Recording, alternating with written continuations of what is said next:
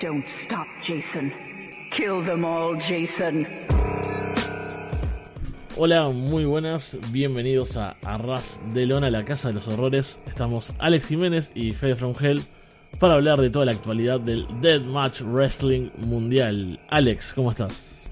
¿Qué tal, Fede? ¿Cómo estamos? Eh, primer episodio de noviembre. Se acabó nuestro Spooky Month. Esperemos que a la gente le gustara nuestro especial de Halloween hablando de la siempre maravillosa El Exorcista Creyente, la película del año, a la altura de grandes títulos como eh, los torneos de mierda que hacen los Yankees en la escena Deathmatch regional o la Carnage Cup. Pero bueno, eh, hoy vamos a hablar de wrestling de nuevo, tenemos cositas pues por todos los continentes, así que vamos, vamos con ello. Así es, recordar que tanto este programa como el resto de programas de Arras de Lona los pueden escuchar en arrasdelona.com, iBox, Spotify, YouTube, Apple Podcast y que nos pueden apoyar en Patreon para que todo siga funcionando como viene haciéndolo hasta ahora. Empezamos por Estados Unidos y con lo que ha pasado en GCW, no demasiado deathmatch las últimas semanas.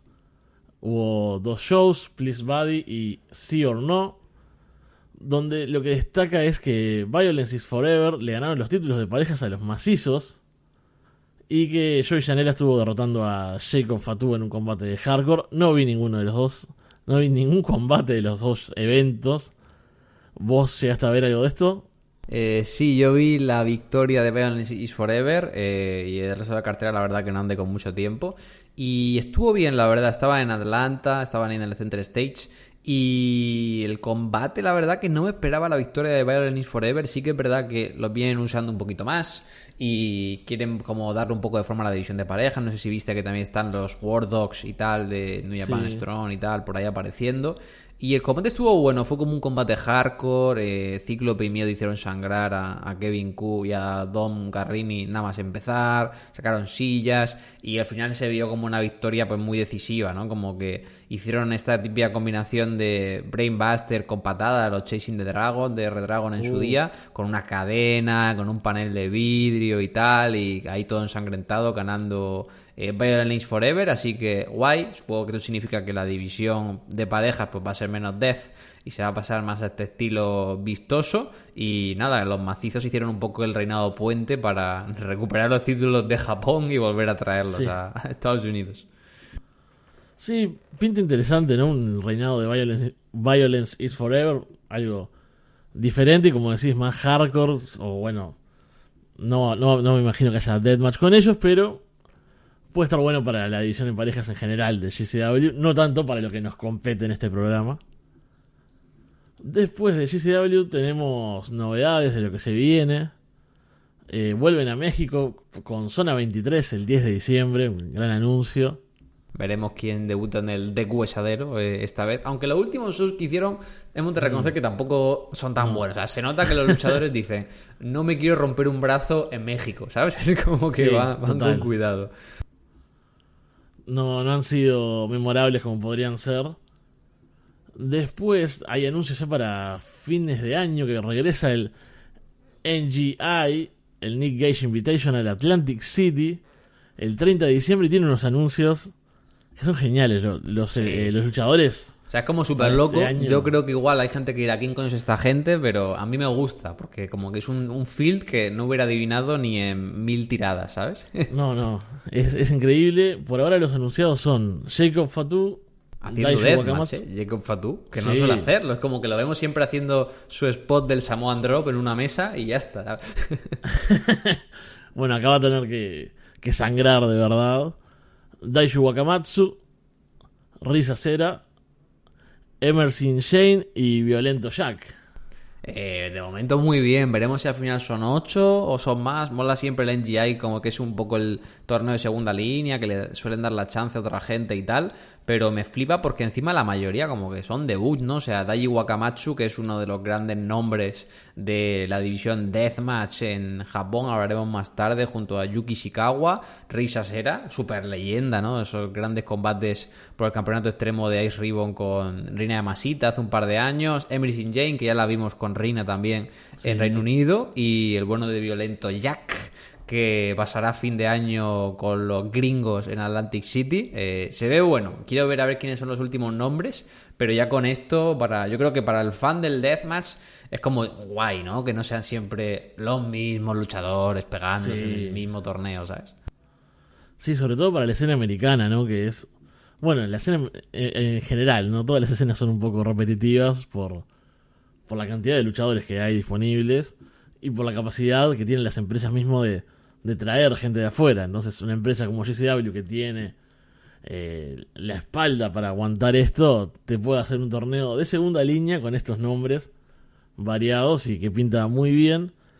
Y el 31 de diciembre en Aftermath vamos a tener Nick Gage versus Shun Kasai, décadas in the making, este combate, ¿no? Como, como les encanta decir. Que wow, ese me tiene muy hypeado, muy emocionado para celebrar mi cumpleaños, ¿no? Con, sí, tremendo, tremendo regalo. El último combate del año o primero del año. Veremos cómo de tarde se larga el show, porque sabemos que siempre en Año Nuevo les gusta hacer esto de un pequeño descanso para hacer la, la cuenta atrás al nuevo año y luego que el main event sea el primer match de 2024. Eh, me pareció curioso, ¿no? Porque venían haciendo normalmente un show el día 31 y otro el día 1. Yo creo que se ve que vieron que mucha gente quería pasar Año Nuevo bien de fiesta o con su familia, entonces lo pasan al 30 al 31. Y creo que es interesante, ¿no? Porque la mayoría de años sí que a veces había buenos combates, pero como que por norma general eran como, no shows B porque era Atlantic City, pero no eran cosas como súper locas, ¿no? Entonces creo que metiendo el torneo y este combate hacen que sea muy llamativo yo la verdad que tengo muchas ganas de ese Gage contra Kasai, que vimos ya un adelanto en el Wargames, que tuvieron ahí como un mano a mano de unos 8 o 6 minutos. Eh, Nick Gage la verdad que creo que ha estado trabajando mucho este año, probablemente igual sabía este combate, pero estoy contento de que haya llegado ahora y no el año pasado, porque Nick, aunque no esté en su peak, está mucho mejor que hace un año, está mucho mejor que hace seis meses, o sea, te puede dar algo realmente entretenido y va a ser combatazo y ambientazo, o sea que gran fin de semana para sorpresa de nadie de GCW en, el Showboat. Y otra vez envidiando a los gringos por no vivir en, en Atlantic City y poder acercarme a esto. Sí, totalmente. Es un, un sueño, ¿no? Estar ahí, terminar tomando o consumiendo sustancias tal vez con, con Nick Gage o, algún otro luchador, ¿no? Con, no sé, con Jimmy Lloyd ahí. apostando tu pasaje a una mesa de blackjack, cosas así, ¿sabes? las cosas sanas y buenas de la vida. Y lo que tenemos más cercano, tal vez, de GCW, que tampoco hay demasiado deathmatch, por no sé que no hay nada. going and Going en Washington, un par de combates ahí, Joey Janela contra Mike Bailey, Shaft versus Blake. Y el 24 de noviembre, GCW at Cave que tiene cosas locas como George South y de Mortons versus Insane Clown Bussy. Tremendo combate, macho de ir contento. Esa unión que nadie esperaba. Que nadie pidió tampoco. No. Pero bueno, por lo menos sabemos que en los próximos episodios, eh, por parte de GCW, nos van no nos van a restar mucho tiempo porque en lo que repercute al Deathmatch, pues no, no tenemos mucho. Sí, ahí vamos a poder aprovechar para hablar de, no sé, ICW No Horse Bar, ¿no? Uno de sus 14 shows. Exacto, se viene temporadita de nuevo de, de shows. Y otra empresa que está activa, que por fin, ¿te acordás? Circle Six, cuando anunciaban estos shows de Seven. Sí, esta cosa que grababan y era. ¿Se emitirá? ¿Cuándo? No lo sabemos, pero se emitirá, ¿no? Y era como. la, la nueva cara de la ultraviolencia, la evolución del Deathmatch. Bueno, se estrenó finalmente el primer capítulo en Fight. Que tiene, entre otras cosas, el combate este, el de Matthew Justice contra Boy Early. Pero eh, en Fight, eh, ¿hay que pagarlo aparte o entra con Fight Plus? No, entra con Fight Plus. Ah, bueno, bueno, eso. Que tiene ese combate famoso, ¿no? De, famoso, bueno, por, por el bus, bus que crearon ellos mismos. Sí, sí, sí, sí. y después tenía un AJ Gray y Hoodfoot contra los Cogars, que también cuando lo grabaron eh, mucho hype, Como que la gente estaba muy loca diciendo que había sido un death muy bueno y tal. Y bueno, ¿se, ¿se, cumplió el hype o no se cumplió el hype, Fede? Es un death muy bueno para hacer Estados Unidos, que a veces es como muy car crash y poco más. Acá son cuatro tipos, salir matando, se tiene como un arranque un poco lento por lo menos, ¿no? Los primeros tubos tardan en salir. Atticus ahí haciendo buen trabajo. Después es un, es un buen deathmatch, sí, no es. No va a quedar en la memoria, no va a ser eh, en una lista de lo mejor del año, pero fue un muy buen combate. Después estuvo Shane Mercer contra Kevin Giza por ahí, combate de puertas, que hace tiempo que no veíamos a Kevin, ¿no? Después de... Sí, después de que Ian Rotten desapareciera de la faz de la Tierra y cerrara IW Mid-South, la verdad que el pobre se quedó un poquito, un poquito huérfano. Exactamente, y vuelve eh, el segundo episodio de Seven el 14 de noviembre en un par de días con Dale Patricks versus The Bev, Cannonball versus Hardway Hitter. No todo iba a ser bueno. y Otis Cogar versus Hoodfoot. Un episodio no tan prometedor como este primero. ¿Y cómo y qué, qué dura? ¿Como una hora? ¿Dura un par Sí, de horas? una horita. Eh, cu- ¿Cuál es el, el formato? En plan, ¿está bien editado? ¿Quién comenta? O sea, a nivel formato, ¿qué tal está? Nivel formato está bien. eh, presenta a Kevin Gill al principio, sentado ahí hablando, chill. Eh, comenta él.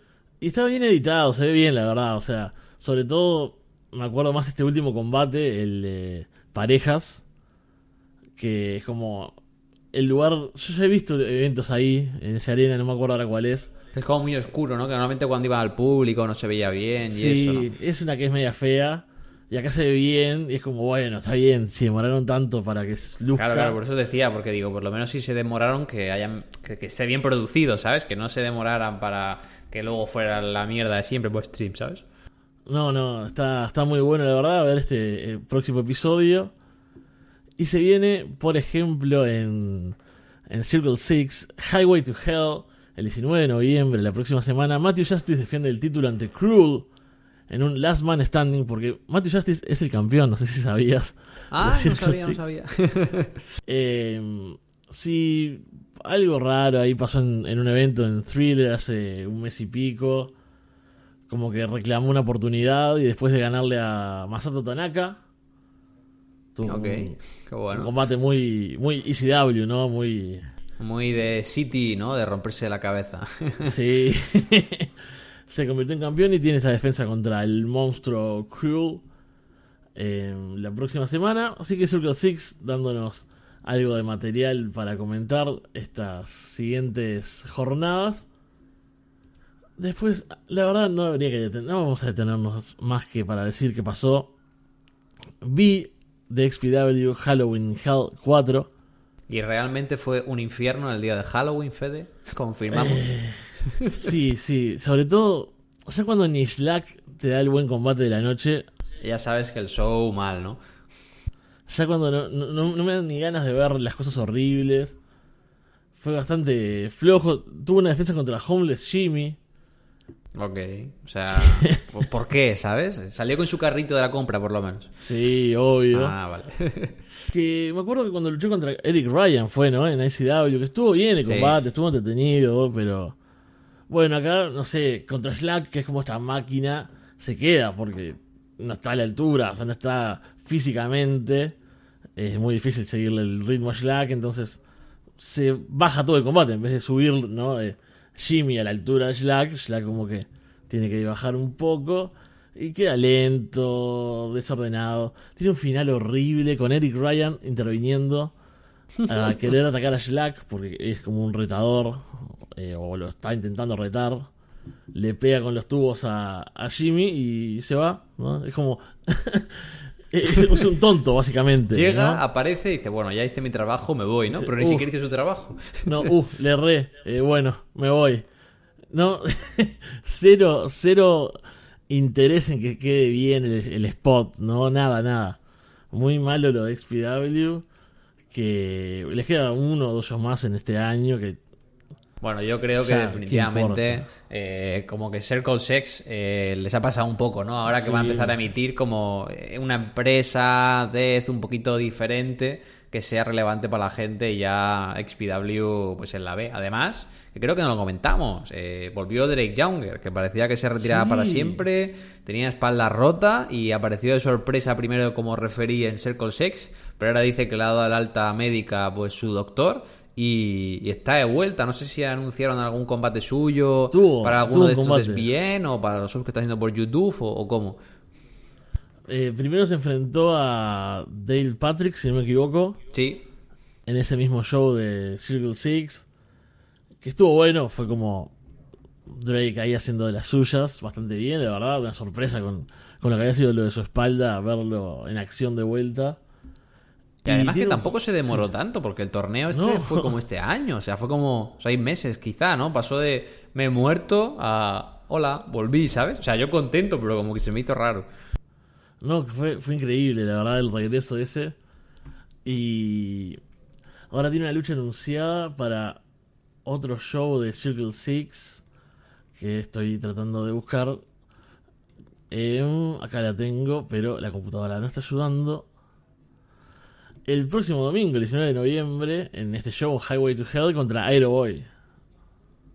Ey, revancha de la que tuvieron ahí en, en XPW, así que bien, bien, no, la verdad que estoy yo contento de que vuelva, creo que me parece un tío muy interesante, así que Sí. eh, vamos a ver qué, qué hacen con él en Circle Six, además aquí sí que tiene un roster más interesante, ¿sabes? Para meterse con gente, porque en XPW recordemos que salvo algún top que de Sí. vez en cuando quería cobrar el cheque, el resto era la, la purria que no quería nadie, vaya.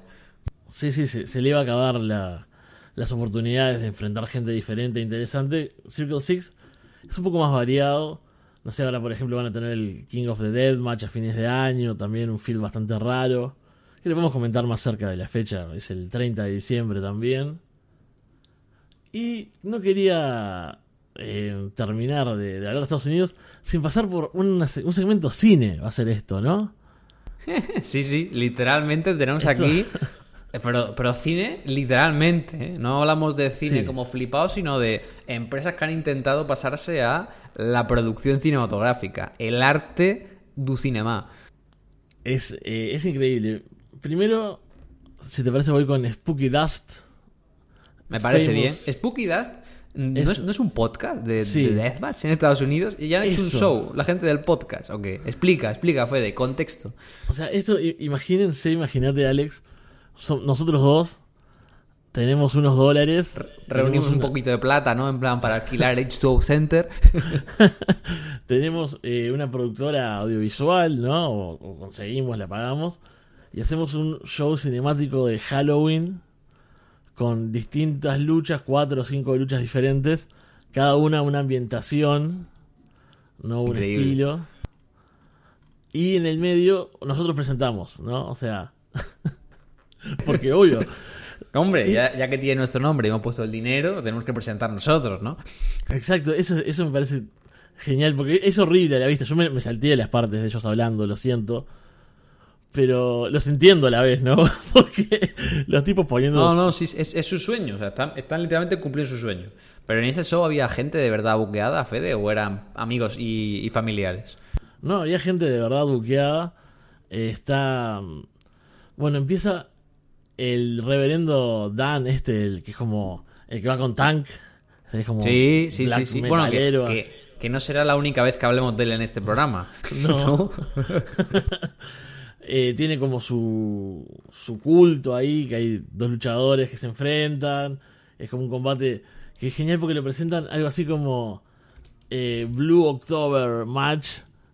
Y después anuncian que el resu- el- la estipulación es Flaming Tables, ¿no? O sea, Ah. es un combate. Son eh, CJ Lawler y Nathan Mowery, son parte de este Coven que él tiene. Pero después, eh, acá hay los, los puntos interesantes.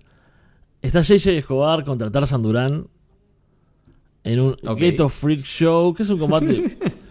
es como en un depósito, no tiene realmente, no es tan cinemático, pero tiene un segmento horrible que otra vez le serruchan el brazo a, a JJ Escobar. No entiendo, no entiendo. O sea, pero se ve horrible además. Se ve muy feo.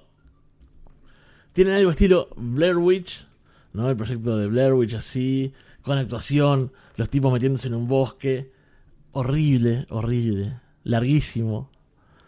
No lo entiendo, no lo entiendo. O sea, yo, yo cuando veo estas mierdas siempre me pregunto, ¿no tienen amigos que le digan, tío, esto es muy feo, ¿sabes? Porque si tú grabas esto y me lo enseñas, te digo, Fede, no, esto, esto no, no lo enseñes. O sea, lleva tu nombre, pero le da igual, ¿sabes? O sea, se pensarían que estaban ahí. Bueno, no sé, me, me recuerdan estudiantes de último curso haciendo ahí un- una película con las cámaras de la universidad. Sí, tiene, tiene momentos bajos. Después tiene gente de Australia, Joel Bateman contra Mad Dog y Vixen, en un combate también que es como un backstage brawl en realidad. Después tiene uno que para mí, el final realmente levanta. O sea, acá está muy bueno. Tiene eh, Total fucking, fucking Chaos, que es un- una facción ahí. Los punkies, ¿no? Que hacen deathmatch. Eh, tienen un Mystery Deathmatch por sorpresa. Entonces está el tipo de una promotora que también trabaja en este show, que es eh, TWU, ¿no? True Wrestling Underground. Y el tipo aparece como en pantalla para decirles, ah, los traje hasta aquí, ustedes se van a tener que enfrentar entre ustedes. Y tienen un deathmatch bastante eh, brutal ahí, hardcore está, un veterano. Y este combate termina con eh, electricidad, o sea, uno tirado como en una cosa con púas, ¿no? Con alambre. Y otro levantando una palanca para que eso prenda. Y la electricidad son es- unos efectos. eh, Pero son, añadieron efectos en plan en postproducción, como si fueran Sí. chispitas de estas Sí. por encima. Exacto. Y la actuación de ellos, ¿no? De electrocutados. Es, es genial. O sea, realmente es clase B. O sea, No, yo me imagino siguiente. al equivalente de Alex y Fede eh, Yankee diciéndole ahí al luchador, en plan, como si estuvieran dando directrices de director, en plan, ahora haz como, como si estuvieras electrocutando, que esto luego nosotros lo pasamos por un filtro en pospo y, y queda maravilloso, ¿sabes? Exacto, es eso realmente.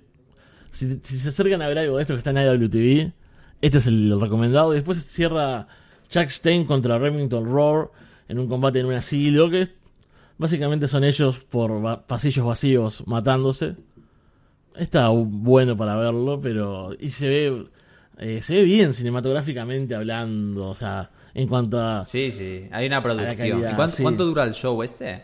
Y dura, dura bastante, la verdad. O sea, Algunos- ni siquiera, ni siquiera metiéndole pospo eh, dura poco el show, ¿no? No, algunos se pasan de tiempo, la verdad son un poco largos. Así que recomiendo tal vez estos últimos dos para darse una idea de lo que fue este show. Que parece que van a seguir habiendo cosas de este estilo, sobre todo con TWU.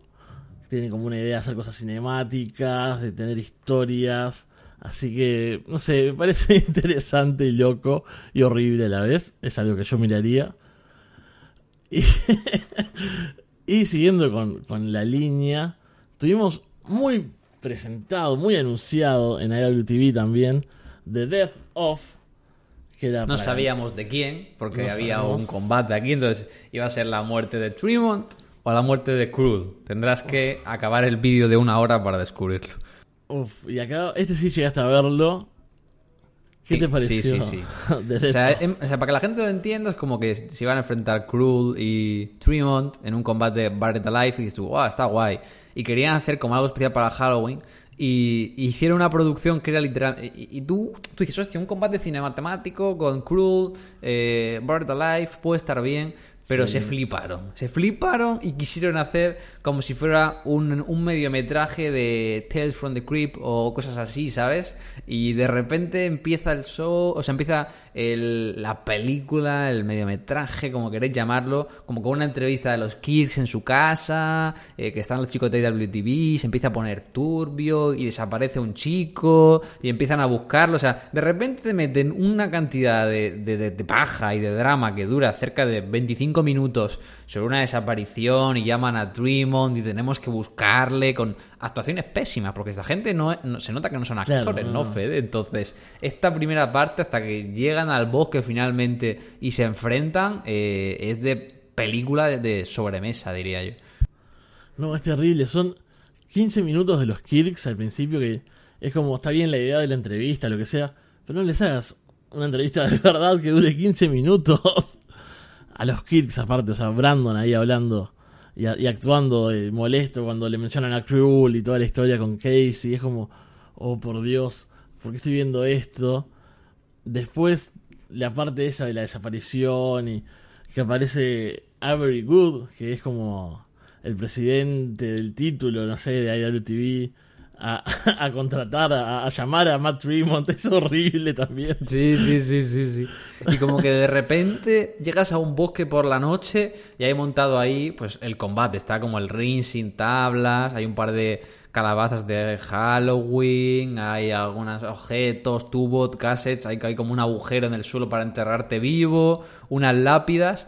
Pero de repente vuelve a salir el manager este de Tank ahí con toda su secta y empieza el tío ahí, ves un señor de 60 años, rechoncho, con la cara maquillada, eh, gritando ahí al cielo como con una música sin copyright tenebrosa de fondo, mientras Sí. están los sectarios con antorchas y tal, que dices tú, ¿cuándo empieza el puto combate, sabes?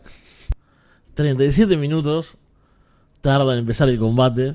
Exacto, para que luego el combate dure, o sea, dura más la previa del combate, el combate Sí. serán como 19 minutos, una cosa así, 15, 17, eh, que bueno, luego el combate en sí, pues bueno, no está mal, quiero decir, es un combate, eh, pues que se van pegando por alrededor del ring, en mitad del bosque, y que si tienen tubos, gassets, eh, pero a mí lo que me hizo más gracia de todo, o sea, el combate en sí dije, ah, no es horrible, horrible no es, pero de repente tenías de fondo como una música pseudo spooky ¿Qué dices tú? ¿Esto por qué? ¿Sabes? O sea, me recordó... Y encima, encima de esa música, los comentaristas como eh, dentro del kayfabe, ¿sabes? Vendiéndolo como algo serio de verdad, que es como...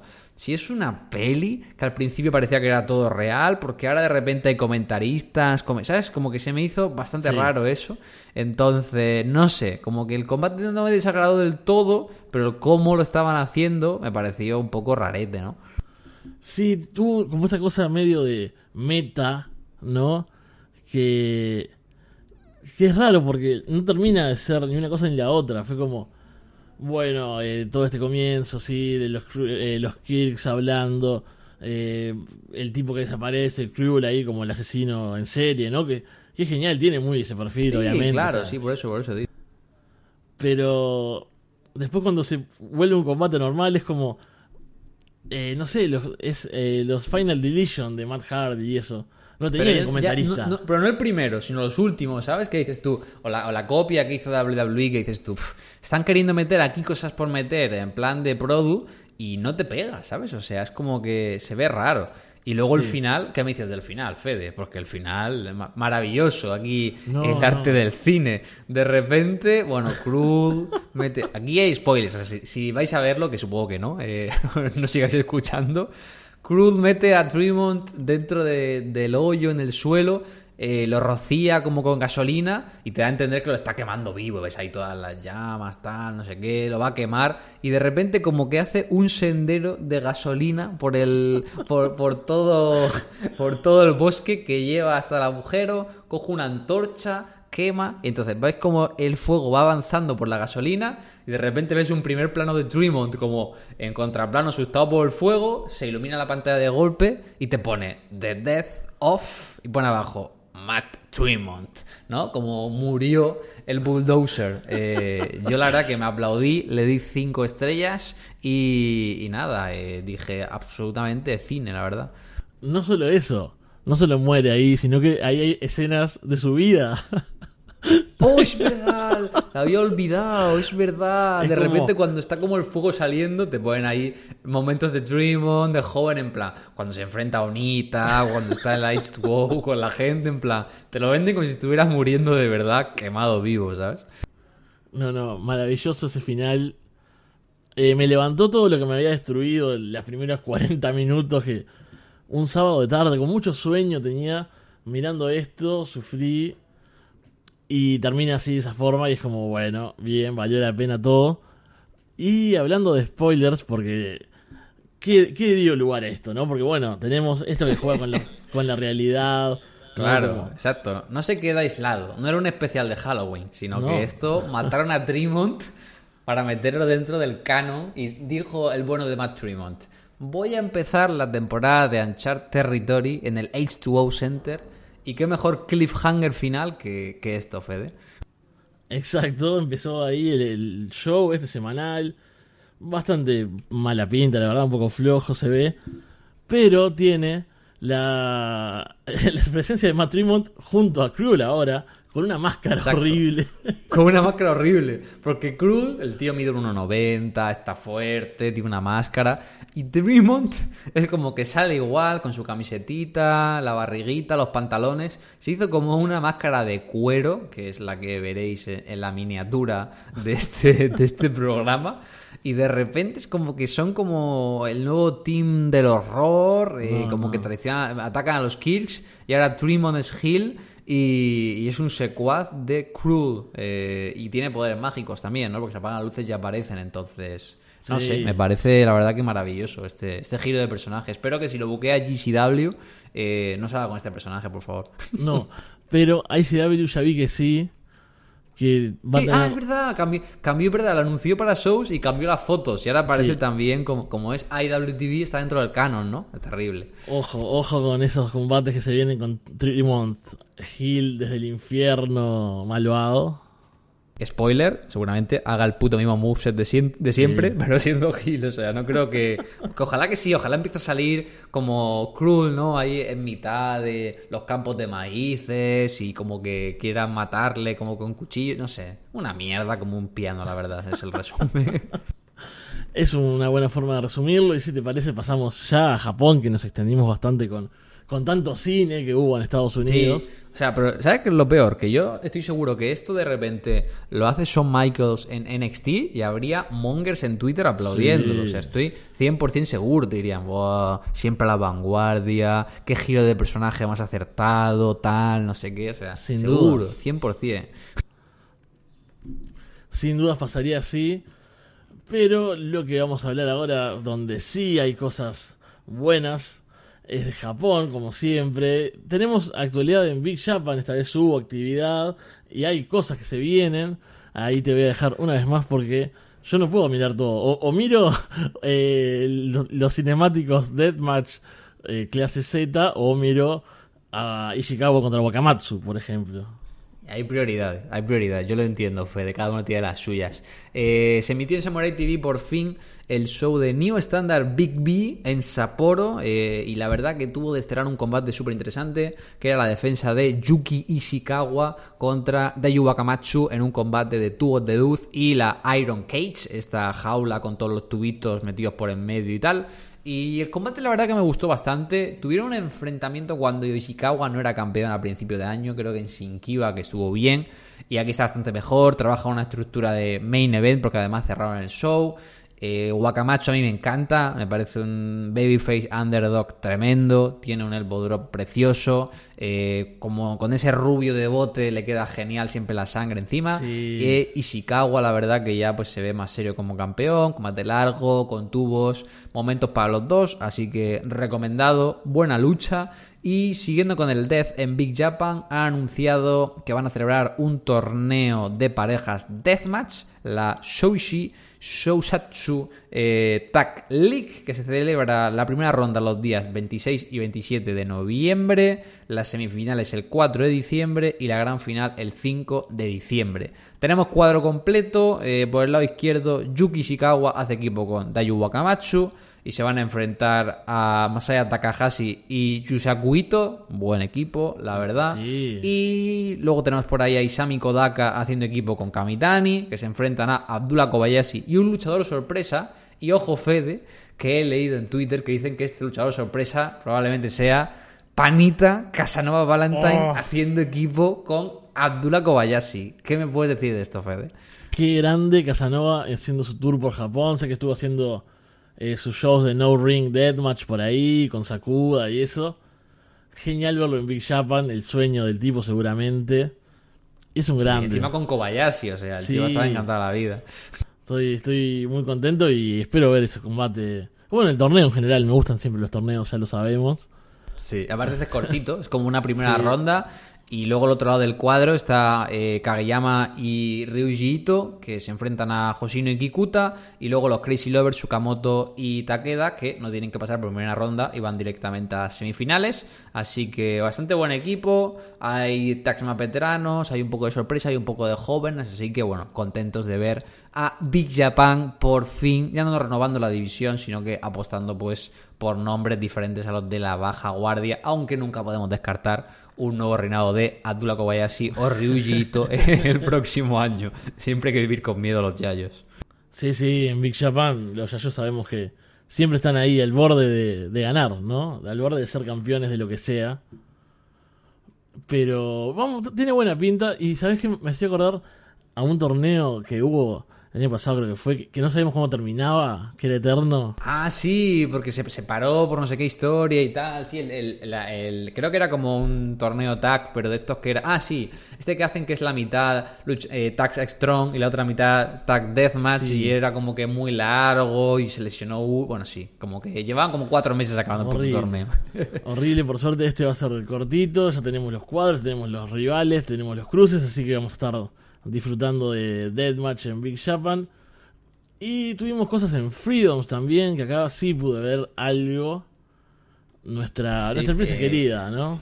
Sí, nuestra empresa querida. Yo he de reconocer que nuestra empresa querida, pero ahora está en una fase, veremos cómo remonta de cara al 25 de diciembre, ese show de Kasai, pero yo creo que este año era muy importante un poco el relevo generacional en la main card, en el main event con Drew Parker y con Tomoya Hirata. Drew Parker se fue de la empresa y Tomoya Hirata se lesionó. Entonces, eso hace que pierda un poquito de frescura. Pero bueno, hizo tape el show 14 aniversario en el Korakuen Hall, el que hubo pues la misma semana que GCW hizo su The World on GCW. Y bueno, la verdad que fue un show con una asistencia moderada, como ya comentamos. Eh, bastantes combates por equipos. Tú estuviste viendo, Fede, creo que el macizo Sirrina contra Sí. Kasai Takeda y Yusaku Ito. Yo, no- yo no alcancé a ver lo que qué tal estuvo ese semiestelar.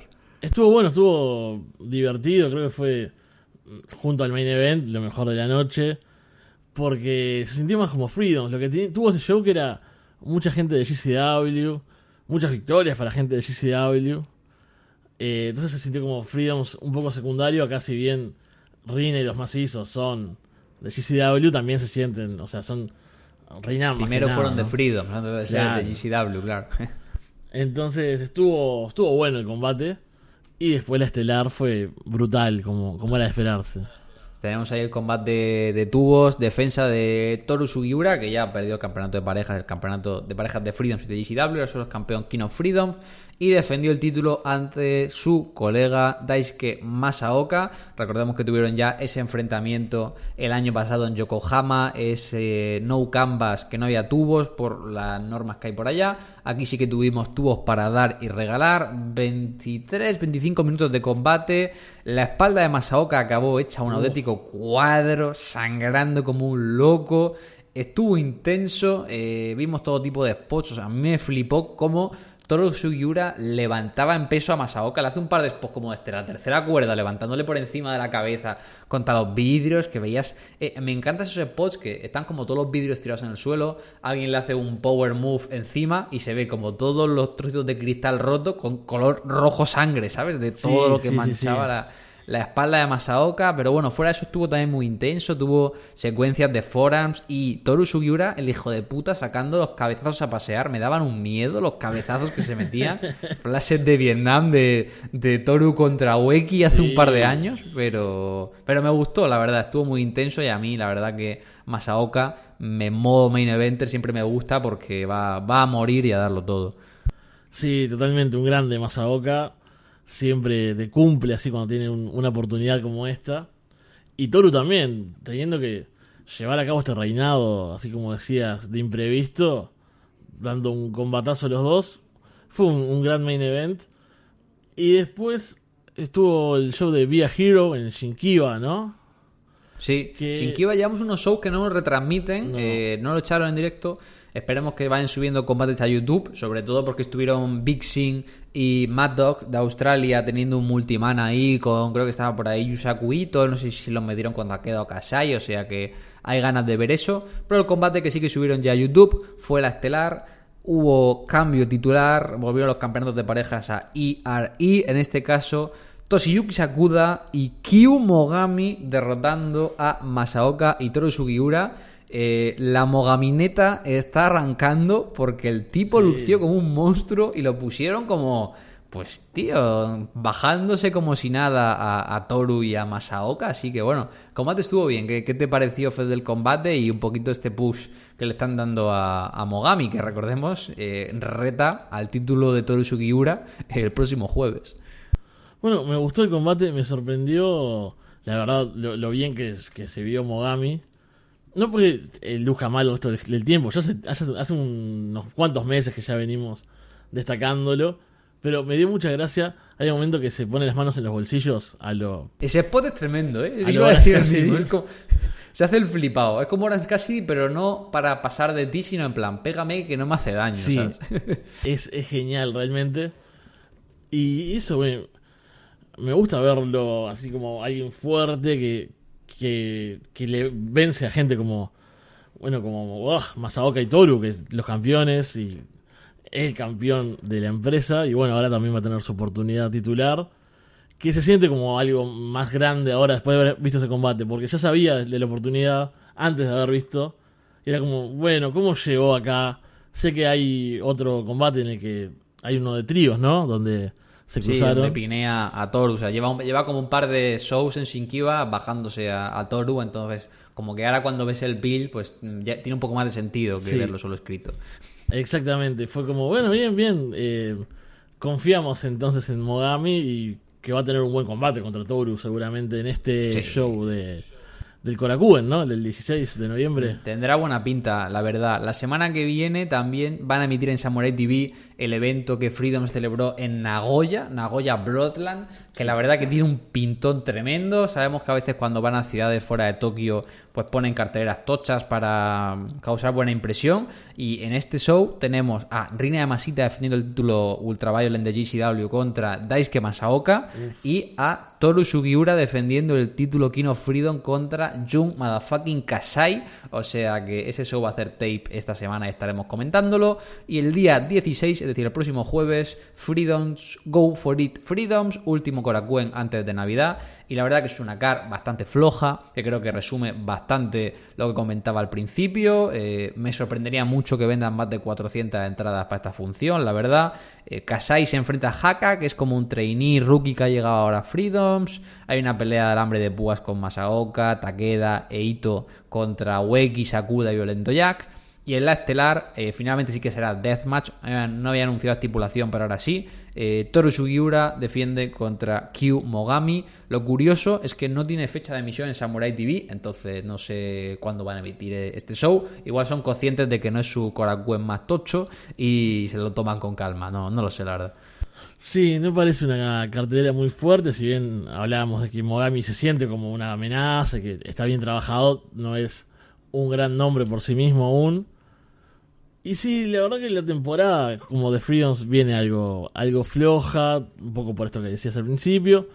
Esperemos que ahora de cara a Navidad y el bueno el show clásico de Blood Christmas ahí con Jun Kasai levante y, y vuelva a ser la línea de nuestros ojos como supo ser Freedoms, ¿no? En, en un buen tiempo.